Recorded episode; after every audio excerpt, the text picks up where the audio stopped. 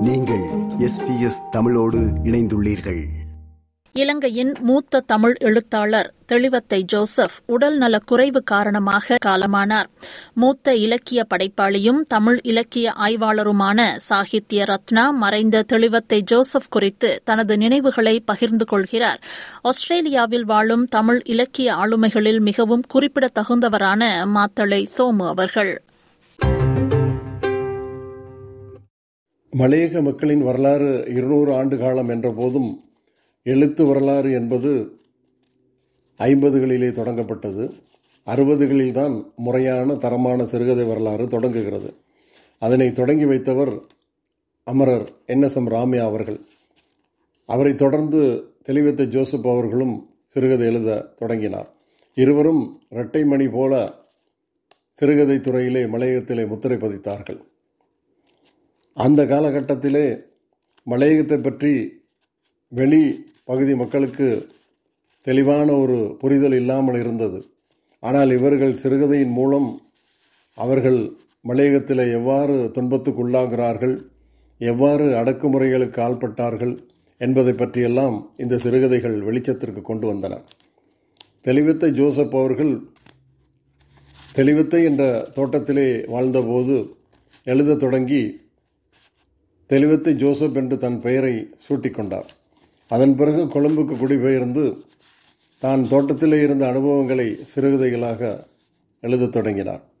அவருடைய சிறுகதைகளில் நகைச்சுவை இருந்தபோதும் மக்களுடைய துன்பம் மிக சிறப்பாக எடுத்து காட்டப்பட்டது.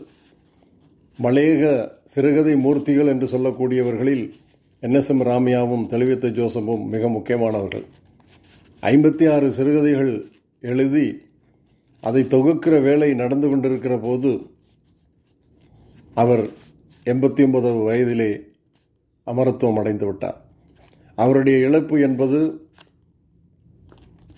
மலையக இலக்கியத்தில் மட்டுமல்ல ஈழத்து இலக்கியத்திலும் நிறைவு செய்ய முடியாத ஒரு இடத்தை தோற்றுவித்திருக்கிறது.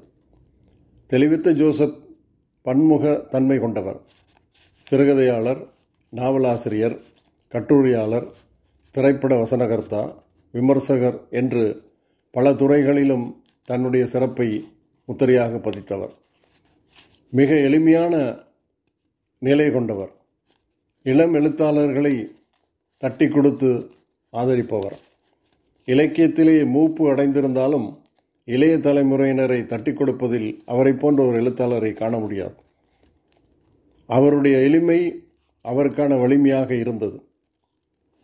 அவருடைய எழுத்து என்பது அனைவரும் புரிந்து கொள்ளக்கூடிய ஒன்றாக இருந்தது. தமிழகத்திலே கலைமகள் மற்றும் பல சிற்றிதழ்களில் அவருடைய சிறுகதைகள் வெளிவந்திருக்கின்றன. கலைமகளிலே அப்போது கிவா ஜெகநாதன் அவர்கள் ஆசிரியராக இருந்தபோது இவருடைய சிறுகதைகளை பிரசுரித்திருக்கிறார். அதே போன்று இன்றைக்கு கனடாவிலே வெளிவருகிற இதழ்களில் கூட அவருடைய சிறுகதைகள் நாவல்கள் தொடராக வெளிவந்திருக்கின்றன. இறுதி வரை எழுத்து உலகிலே சஞ்சரித்தவர்.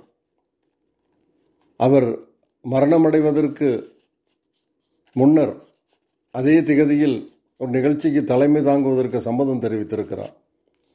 ஆனால் அவருடைய உயிர் பிரிந்துவிட்டது. அவருடைய நினைவுகளை பகிரும் பொழுது கதையரங்கம் என்ற ஒரு நிகழ்வை மாத்தளையிலே நடத்தியதை நான் நேரிலே பார்த்தேன்.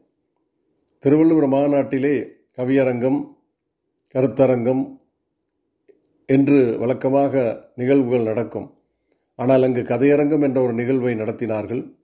அந்த கதையரங்க நிகழ்ச்சியிலே தெளிவித்த ஜோசப் அவர்கள் சிறுகதை படைத்தார். அப்போதுதான் நான் அவரை முதன் முதனாக பார்த்தேன். அப்போது நான் எழுத்தாளனாக இல்லை. எழுத்தாளன் ஆவதற்கான ஒரு நிலையிலே இருந்தேன். ஆனாலும் அவருடைய மேடை வாசிப்பிலே உள்ள சிறுகதையை நான் புரிந்து மகிழ்ந்தேன். அதற்கு பிறகு அவருடைய நாம் இருக்கும் நாடே என்ற சிறுகதை தொகுதியை தேடி பிடித்து படித்தேன்.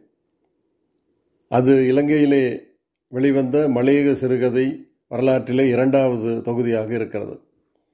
முதல் தொகுதி என் எஸ் எம் ராமையா அவர்களுடைய ஒரு கூடை கொழுந்து இரண்டாவது தெளிவித ஜோசப் அவருடைய நாமருக்கு நாடே.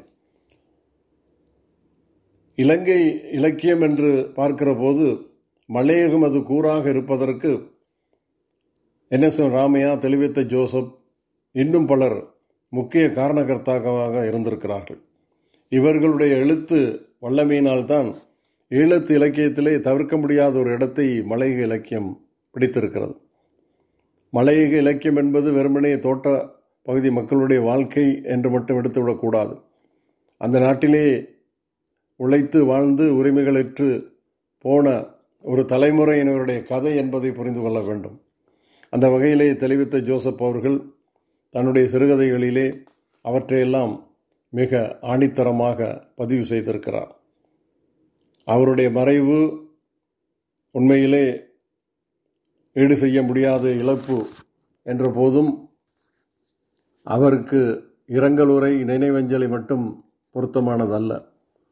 அவருடைய ஐம்பத்தி ஆறு சிறுகதைகளையும் தொகுதியாக கொண்டு வந்து அவரை அடுத்த தலைமுறையினரும் படித்து புகழ்ந்து நிற்கிற ஒரு நிலையை போற்றுதல் காரியமாக செய்ய வேண்டும் என்று இந்த இரங்கல் உரையிலே கேட்டுக்கொள்கிறேன். அவருடைய ஆத்மா சாந்தியடைய எல்லாம் வல்ல இறைவனை பிரார்த்திக்கிறேன். நன்றி வணக்கம். விருப்பம் பகிர்வு கருத்து பதிவு. லைக் ஷேர் காமெண்ட் எஸ்பிஎஸ் தமிழின் ஃபேஸ்புக்